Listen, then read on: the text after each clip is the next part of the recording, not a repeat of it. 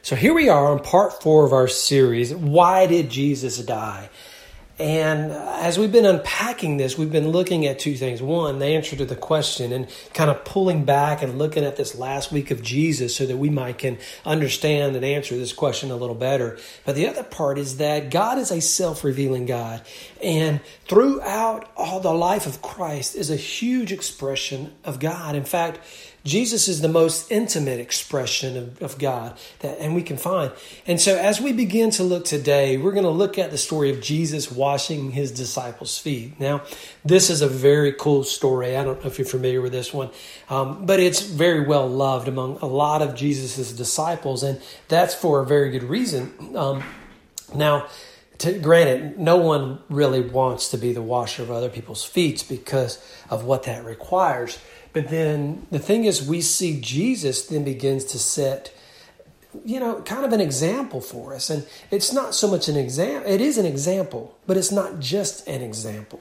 You see, the Bible is not about that we would go and do good things, purely do good things. Now, granted, the Bible does just to trust God and do good. That's, we find that in the Psalms and several other places. But the goal of the gospel is not that we would just do good but that, that we be transformed deep in the core of who we are, that we might be changed into something otherly, something totally different, something different than what we were before. And we understand this, and this is best framed in the idea of us being born again.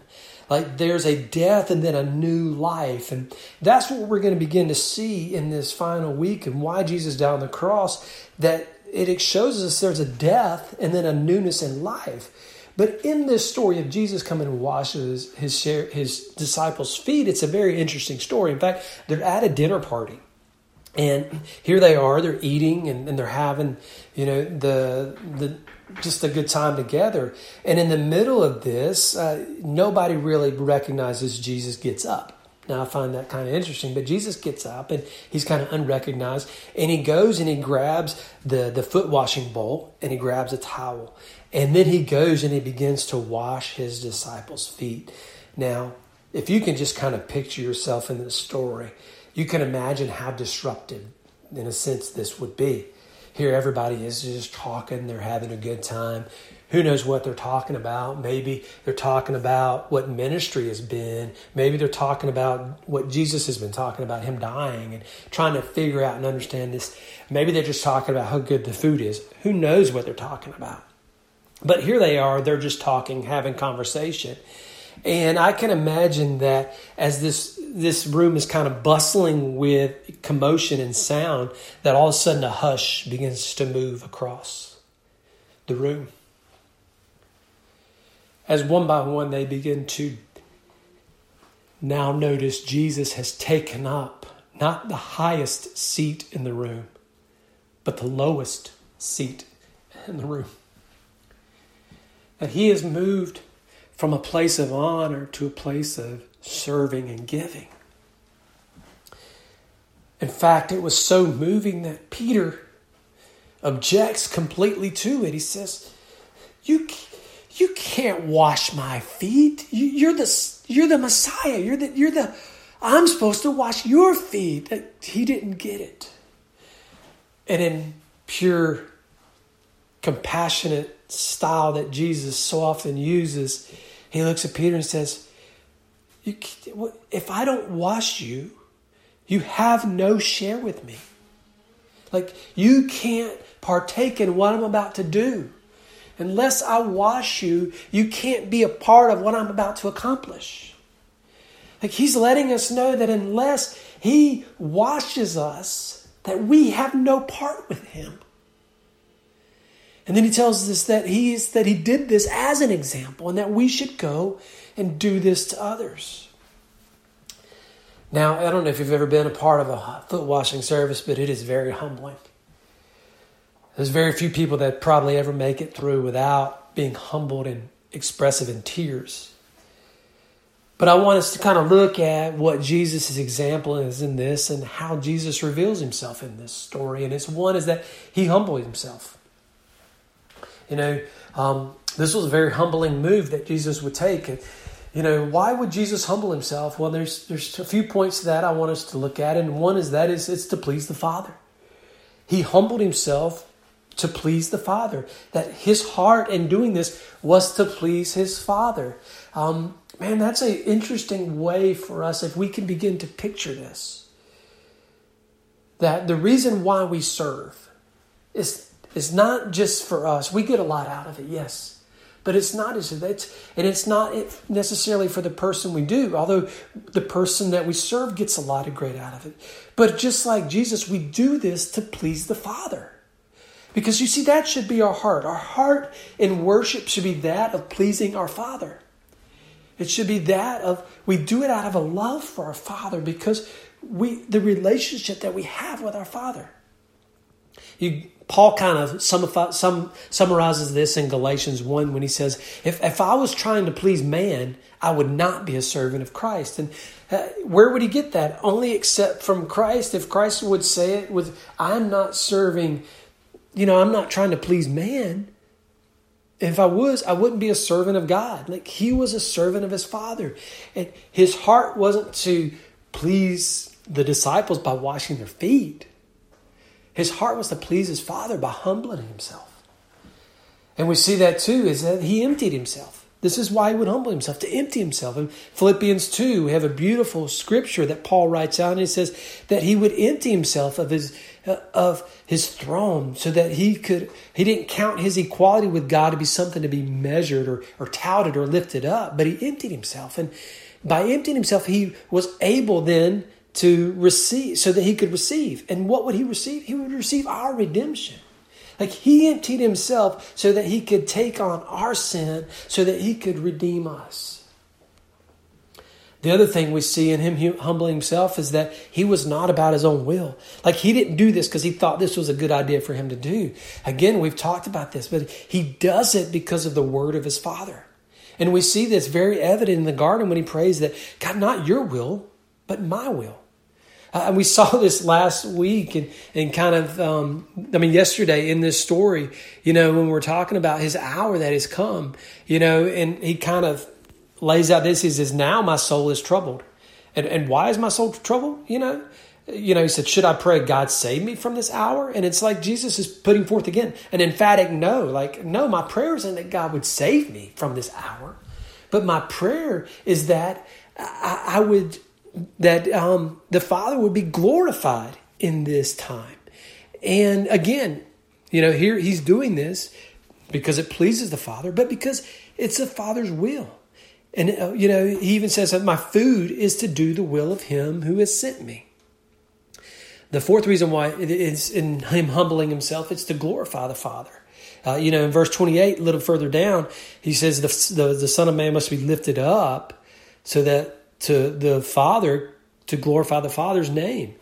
Um, you know, as he's telling the crowd this, um, there's a voice that comes from heaven. God then speaks. and he says, I have glorified it, and I will glorify it again. Meaning that he has glorified his name, and he will do it again. Like, this is the beauty of what Jesus, Jesus has glorified his Father, and he will do it again. Like, so we see that Jesus humbled himself. The second thing we see is that he, he could do this because he knew who he was. You see, we often find it hard to humble ourselves and serve others because, we, I mean, to be honest, we're really centered around ourselves. We're really focused on ourselves. But it is when that we know who we are and we see who we are that when we can step down and even take on the lowliest positions because you know in an earthly framework if you step down and take up the lowly position then that becomes your identity. Many people are defined by what they do. Many people are defined by um, their job to, so to speak. And so because of their title or because of their job they can't do certain tasks but here Jesus is willing to do any task because he is secure in who he is. He knows who he is. He, he knows he's this he's with the Father. He knows of his relationship. He knows that he is the Son of Man who will be lifted up. Who will he knows that all things will bow at his feet. Like there is no turning in this. There's no questioning in this. And so it's easy for him to get down and serve. And if we can understand our identity in Christ and who we are in Christ and the security of our salvation in Christ, then we will be able then, like Jesus, to step in and take the most lowliest position and do the simplest or the lowest of jobs. You see, Jesus knew the, that the Father had put him in charge of everything. And so, him setting down and doing this did not diminish his rule. The third thing is that he was motivated out of love. We see that he humbled himself. We see that he knew who he was, and we see that he was motivated out of love. See, many times we like to think of love as being a reflection of us, that we love because something is lovely. We love because something is worthy of our love. Our affections are tied to this idea of acceptance. So we love on the basis of whether we accept it or not and the things that we don't accept, we don't love. And so, oftentimes we like to tend to think of God's love similar to our love. But the thing is, God's love is not anywhere near our love. It's totally different. In fact, the Bible gives it a totally different name than the type of love that we know.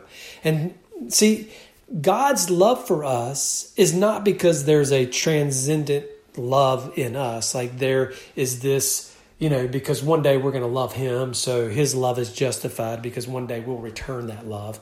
No, that's not God's love. His love is not in us because we're like a diamond of some great value, you know. Um, no, it, this is not how God loves. God loves because God is love. You know, I like to think of myself as a pretty awesome person you know, and God should love me because I'm pretty awesome. And, you know, I really like to think of myself and everybody else should love me. In fact, if we want to be honest, you know, when I go to the store, there should be a parking space at the front that's reserved for me. And the people in the store should recognize me enough to put that there so that I can come and be honored, right? This is us. Like, this is me, if, if we're being honest in our truest form. But the truth in Scripture that we find is that God is love and He loves us because He is love. That's like who He is.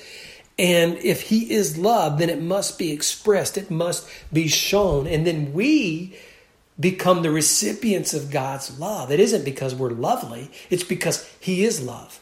In fact, the Bible would put it this way that while we were dead in our trespasses, while we were utterly useless of no worth to God and of being no worth, we had no opportunity to be of worth to God, that while we were in that state, that He loved us. And that's God's heart for you today, that His love for you is great.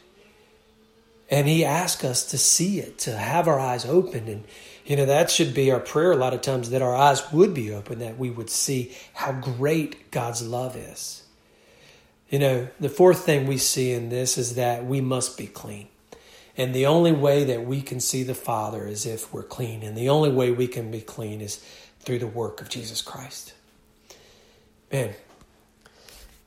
So Jesus bends down and washes his disciples' feet. You know, we do like to think of this as an example, and it is a great example, but it's more than an example.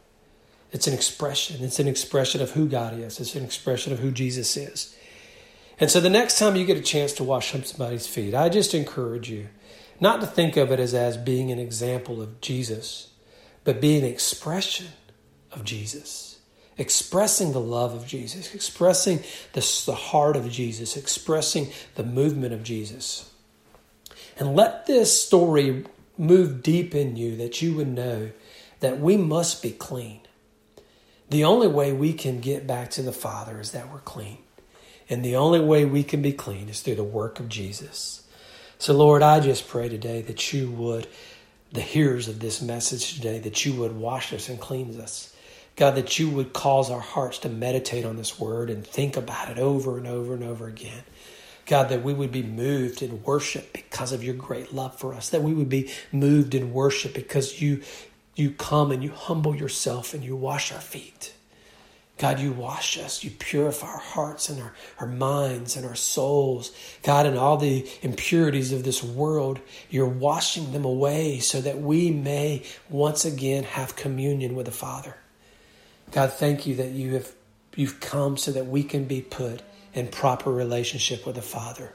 Lord, continue to let this word grow deep in our hearts, I pray.